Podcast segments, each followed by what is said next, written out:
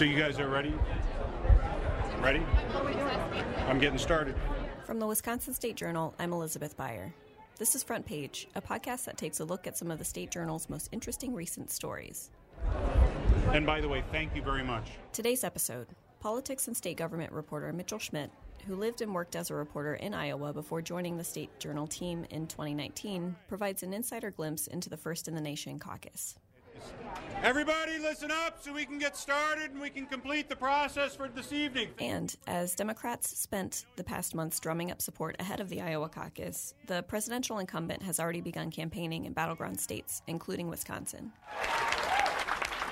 We have a total of 459 people here to exercise their rights in the United States of America in this precinct. Mitch, so how long did you work as a reporter in Iowa? Oh, oh boy. Uh, about 10, 10 years in between a few, kind of eastern Iowa. So, yep, definitely covered a caucus or two in, in over the years. What happens in Iowa on caucus day? So the, I think the first thing is that you know I'm, I'm by no means am I an expert, so I'll try to keep it as simple as I can, just for for fear of uh, messing something up. But you know, as far as from like a reporter standpoint, there's a lot of energy around it. I think that's what you know what we're seeing now, especially if you're on social media or you follow major media. Everybody's covering it. Everybody's there. All the candidates are in and out of Iowa for this this big event called the caucus. But the end result is relatively simple. You're picking your your delegates. You're making your preference for president. Um, I think where it differs a little bit from you know what a traditional primary would be is kind of that lead up to it, the process. Divides up into your preference groups and we take some time to count everybody off in each preference group and to see who's viable and not viable. And then we have another shift for anybody that's not viable to move around and see if we can get some more viability or not. That's the general way. There's- At times, that process has come with a little level of criticism of the caucus. You know, I think part of it is just it's it's a bit more of a time commitment. You don't walk in and check the boxes on who you want and go home. Uh, you, you arrive. They kind of call it, you know, the, the gathering of neighbors. Sometimes, as a as a native Iowan, sometimes I kind of cringe at the way that national media kind of turns the caucus into this quaint little midwestern thing. But you know, there is some truth to that. I mean, it is. It's at schools. It's at churches. It's in more rural districts. You might be gathering at uh, someone's house. So for the Democratic uh, caucus, essentially you kind of gather there's just under 1700 precincts in the state. Uh, like i said churches town halls residences in some cases. And essentially you arrive participants break into groups. Would all of the hillary supporters come to this side of the room? And elizabeth would you be in charge of counting your supporters? Will all of the sanders supporters come to this side of the room and Carol, will you be in charge of counting your supporters? And Rick, will you get your O'Malley folks together in that corner and count them off and give me your total? In this instance, there's going to be a group for Warren, for Sanders, for Biden, etc. And what they're trying to do initially is reach what they call a threshold of viability, which is, I think, 15%. So if a candidate does not reach that viability, the number of uh, participants there then have the ability to back out, or they can essentially what the other groups are going to be trying to do is convince them to join their group. So you arrive, there's the first preference is made. That's the the first breaking into groups. This is who our first choice for president is. Then you have this kind of half hour window of kind of debate. Really, it's it's talking. You know, essentially the groups are trying to convince members of the other group, whether it's those who initially showed up for what became a non-viable candidate, or for example, someone with Biden might be trying to attract people from the group with Klobuchar. And that goes on for a while until you get the final count. 83, 84, 85, 86, 87, 88, 89. Did I get you guys back there? Okay. Okay, so from the Rayat. Let's start with you. You're 50. 89. So ultimately, that's kind of how you get to the conclusion of who won the caucus. And I think that one of the biggest things with the caucus is that in the traditional campaign sense, this is kind of the first test, and this is where you build your momentum and you take that to you know the next states. Now we're past the the polls. We've got you know kind of the first test, and and the campaigns hope to use that to continue to move on. But on the other end, I think a big thing that happens in the caucus is kind of that culling of the herd, for lack of a better term. I mean, we've got what is it, twelve candidates running for the nomination, but this is kind of where that's really going to start, and, and it'll pick up even more as we go through New Hampshire and, and other states. What happens in Iowa after the caucus? Does the state turn into a ghost town after the excitement dies down? Well, no. I mean, there's plenty to do in Iowa, but yes. I mean, in, in, well, yes and no. Uh, the national media will, for the most part, be gone. I mean, you always see those stories following the caucus, but but yeah, for the most part, I mean, it's it's on to the next one. Um, the candidates won't be making too many visits to Iowa, at least up until that last big push before the election. Now they're going to be heading on to the next place where they need to get the votes. I think Iowa has that purple state appeal to candidates. I mean, Hillary narrowly won, I think by two delegates. Ted Cruz won, but it was I mean Trump was right behind, so it was uh, it was pretty close. I think all in all, the accuracy of the uh, the caucus is around fifty percent on picking the presidential candidate.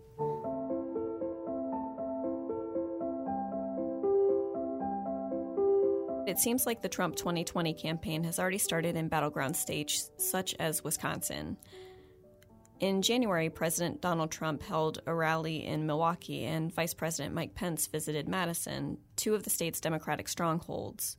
So, is it safe to call these campaign events, even though the election is still 10 months away?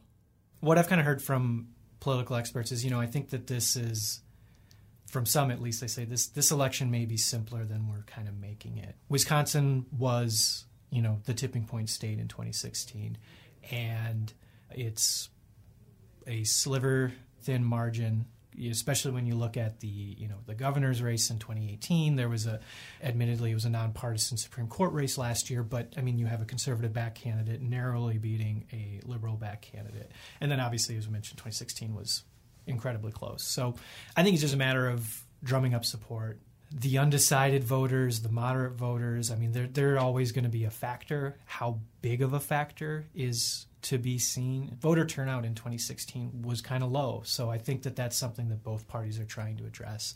Trump was in town in Milwaukee mid January, and I mean, that was absolutely. I mean, it was obviously a campaign rally. It was huge crowds. Um, uh, it was it was for the campaign the event in Madison, um, the visit from Vice President Mike Pence, it, it, wasn't a campaign rally in the traditional sense, but any visit from Trump or or any high-ranking member of his administration, I mean, it's political in nature. It's it, it there's there's always going to be that element to it. So the event in Madison was it was it was for school choice. I mean, that's a topic that traditionally has been more supported by conservatives. It wasn't like hey, text this number, we got to get out the vote. But if that's your candidate, then you're you know you're there to support them, and it is what it is. In the grand scheme of Wisconsin, there, there's not a ton of Republican votes to be had in Madison. Uh, or Dane County for that matter. I mean, it's the bluest of the blue and uh, for the state. But you know, there's a bit of a political message to walking into the liberal stronghold of the state and sharing your message. You know, there's there's a bit of a statement with that. So to bring it back to the caucuses, Trump is in Iowa the 30th of January. It's important for him to make appearances. That's not going to stop for the next, you know, what is it, 10 months. And as we continue into the election year, what can Wisconsinites expect as the race for the White House heats up? Campaigning uh, and lots of it. We've already had two visits in January. I mean, I think that uh, when we're talking about Wisconsin, I think that's going to be there's there's just no shortage of it. I mean, the Democrats have chosen this state, Milwaukee specifically. I mean, that's that's the stage is set. That's where they're going to pick their nominee. That's there. There is a clear strategy to that, and and part of that, you know, kind of plays back to Hillary Clinton kind of sleeping on Wisconsin, and and she didn't hold a major event here.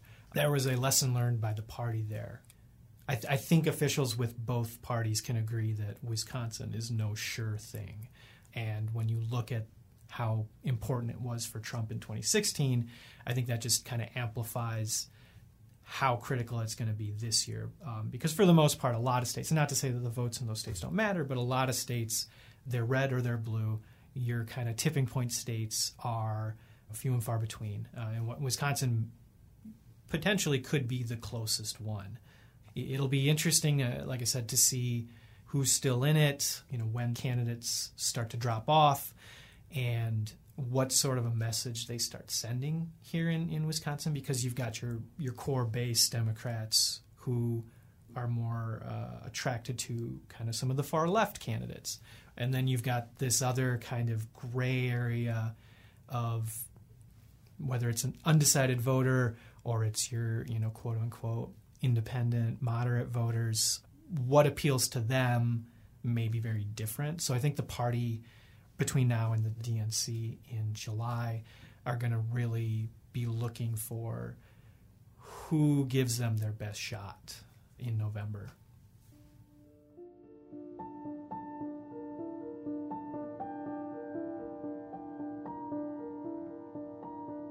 You went to the rally in Milwaukee. Uh, what was it like?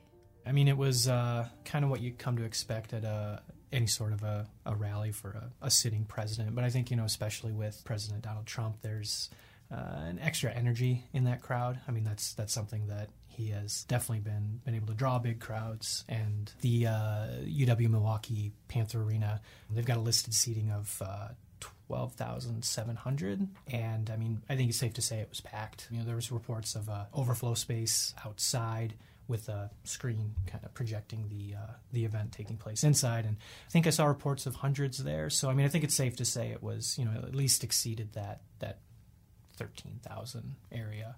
As far as inside, it was uh, pretty pretty kind of comparable to what we've you know come to expect at uh, uh Trump rallies. I mean, it's, it's, like I said, it's a fired up crowd, uh, lots of cheering throughout the speech. You kind of hear things like uh, "Chants of USA."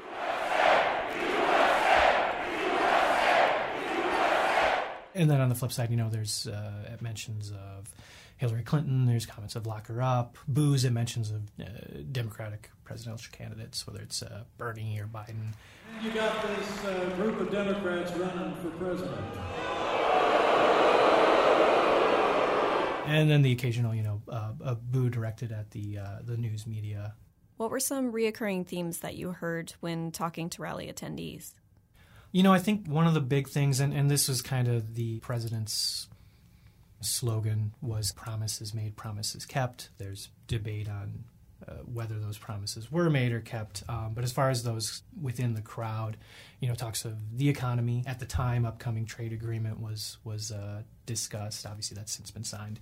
Yeah, the, the state of economy in general. I mean, I think that's kind of a big one that the Republican Party is going to be leaning on. Um, at least that's kind of what we've heard from members of the party, but also strategists. Uh, someone with the Trump campaign I spoke with that night. You know that that's going to be kind of a big point of topic for them going forward.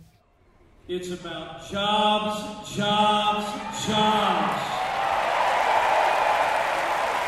And based on your experience at the rally, would you feel comfortable speculating on President Donald Trump's chances in Wisconsin? Well, um, I mean, if 2016 taught us everything, anything, it's it's to never speculate. Um, you know, I, I, think it's safe to say both sides of the aisle that was a bit unexpected, especially when you look at polling leading up to that. And obviously, there's criticism of, of polling in general.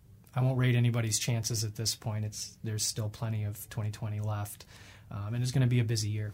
You know, I, I, will say Trump won the state four years ago. That's uh, obvious, but it was by about I think less than a percentage point, or about you know 23,000 votes. So, so I mean, it was a close, a close victory, but a decided one. And you know, the race was, at least here in Wisconsin, marked by notably low turnout. So, it's something that both parties are going to be paying close attention to as we get closer to November, regardless of uh, party affiliation. Polling experts, political analysts, uh, strategists, you know, they all agree. I mean, Wisconsin is eh, poised to kind of live up to that battleground state especially you know with uh, you know the DNC here, the, the the challenger to Trump will be selected in Milwaukee, less than three blocks from where Trump was standing on stage.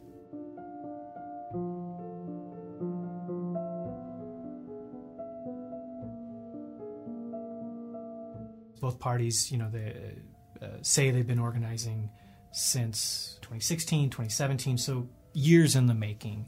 And I think what we're hearing right now is it's it's still very much a push, you know, boots on the ground, building that kind of campaign effort and pushing the vote, getting volunteers. Um, so I, I think all that kind of underscores that you know whether it's going to be a return trip uh, from from Trump later this year, or maybe Mike Pence, or one of the many uh, Democratic uh, candidates still in the race we we will definitely have uh, some future campaign rallies, I imagine, here in Wisconsin.